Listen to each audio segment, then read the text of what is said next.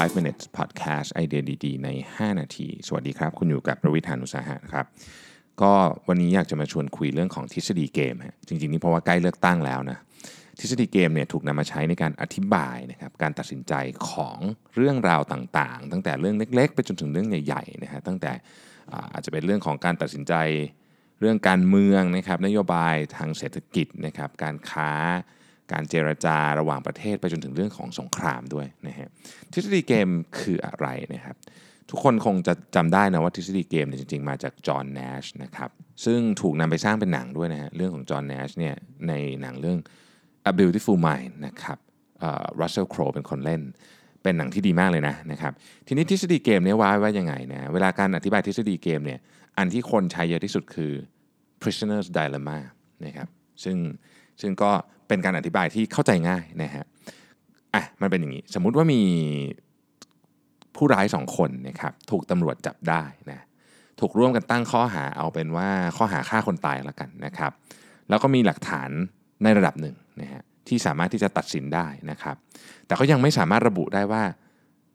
ความผิดของแต่ละคนเป็นยังไงนึกออกไหมสมมติว่ามีคนไปฆ่าคนตายอย่างเงี้ยมันจะมีคนที่ต้อง อาสมมติคนเหนียวไกลก็ต้องก็ต้องโทษหนักกว่า หรืออะไรคนดูต้นทางอาจจะโทษน้อยกว่าอะไรอย่างนี้เป็นต้นนะครับ ทั้งสองคนปฏิเสธ ทั้งคู่ว่าไม่รู้เรื่องนะทีเนี้ยพอทำอย่างนี้ปุ๊บเนี่ยตำรวจก็แยกกันสอบสวนนะครับ ซึ่งก็เป็นการปฏิบัติปกติอยู่แล้วอยู่คนละห้องนะครับคราวนี้มันเป็นการยื่นข้อเสนอแอบนึกออกไหมเวลาเราดูหนังเนาะเราก็จะรู้สึกว่าเออเฮ้ยมันทำแบบนี้ได้ด้วยจริง ๆ ใช่ไหมอะไรเงี้ยในความเป็นจริงก็คือ มันทำได้นะครับ คือตำรวจจะยื่นข้อเสนอนะฮะว่าถ้านายกอไก่นะครับ รับสารภาพ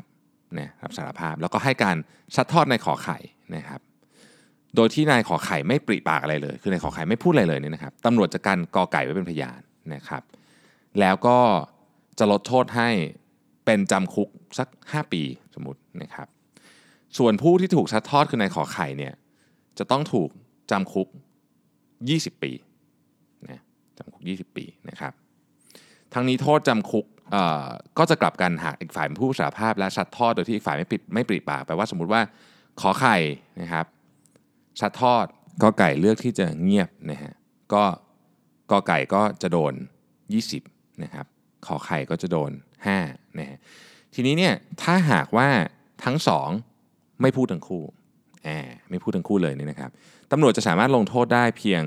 จำคุกคนละ 2 ปีเท่านั้นนะครับ แต่ว่ามันมีกรณีหนึ่งคือทั้งสองไม่ไว้ใจกันละกัน คือฉันกลัวอีกคนหนึ่งพูด อีกคนหนึ่งก็กลัวอีกคนหนึ่งพูดเนี่ยนะครับสัดทอดกันทั้งคู่จะโดนคนละ 10 ปี ทั้งกอไก่และขอไข่จะโดนสิปีทั้งคู่นะครับ เพราะฉะนั้นเนี่ยถ้าเรามองในแง่ของว่าอะไรควรจะได้ประโยชน์มากที่สุดเนี่ยนะครับกับทั้งสองคนคือทั้งสองคนต้องเงียบทั้งคู่คือไม่ปริปากทั้งคู่ ก็คือจะโดนไปคนละ 2 ปี ซึ่งน้อยที่สุดนะแต่ว่าประเด็นก็คือ ความเป็นจริงเนี่ยทั้งสองคนเนี่ยถูกแยกนะครับสอบสวนกันถูกไหมคือถูกแยกห้อง เพราะฉะนั้นก็จะไม่รู้ข้อมูลของอีกฝ่ายหนึ่งนะครับไม่สามารถเปิดเผยข้อมูลได้ และความกลัวที่เกิดขึ้นว่าเอ๊ะอีกฝ่ายหนึ่งจะปรักปรำฉันหรือเปล่าเนี่ยนะฮะทำให้เกิด การซัดทอดกันไปกันมาพอซัดทอดไปกันมาก็โดนคนละสิปีนะฮะเพราะฉะนั้นเป็นไม่ใช่ทางเลือกที่ดีสุดสำหรับทั้งคู่ แต่เป็น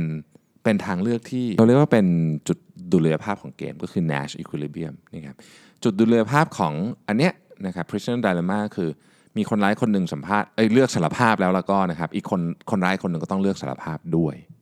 นะฮะอันนี้คือ Nash equilibrium ซึ่ง Nash equilibrium เนี่ยถูก ถูกนำมาใช้ในการอธิบายกลยุทธ์มากมายนะครับ การตัดสินใจของ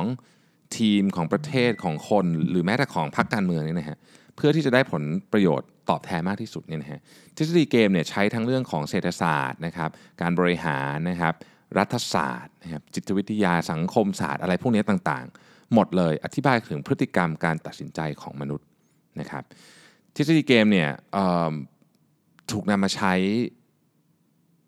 ในการพูดถึงเรื่องของความสัมพันธ์ระหว่างบุคคลในสถานการณ์ต่างๆ อย่างมากมายนะครับ ซึ่งจอห์นแนชเขาได้พิสูจน์ว่าการที่เกมที่ไม่มีการร่วมมือกันนะฮะของผู้เล่นหลายๆคนเนี่ยนะฮะมันจะนำมันจะพาไปสู่จุดที่เรียกว่า Nash equilibrium นะครับซึ่งในบางกรณีนี้อาจจะมีหลายจุดก็ได้นะนะครับแต่ว่าเราสามารถหาจุดอีควิลิเบียมเนี้ยได้และ มันจะมีจำนวนจำกัดด้วย คือมีหลายจุดก็หาได้ แล้วมันก็จะมีจำนวนที่จำกัดด้วยนะครับ ดังนั้นเนี่ยเราจึงสามารถวิเคราะห์ผลลัพธ์ที่เกิดขึ้นได้ว่า มีความเป็นไปได้ในลักษณะใดบ้าง อย่างในเคสของกรณีเลือกตั้งคราวนี้เนี่ยนะฮะอธิบาย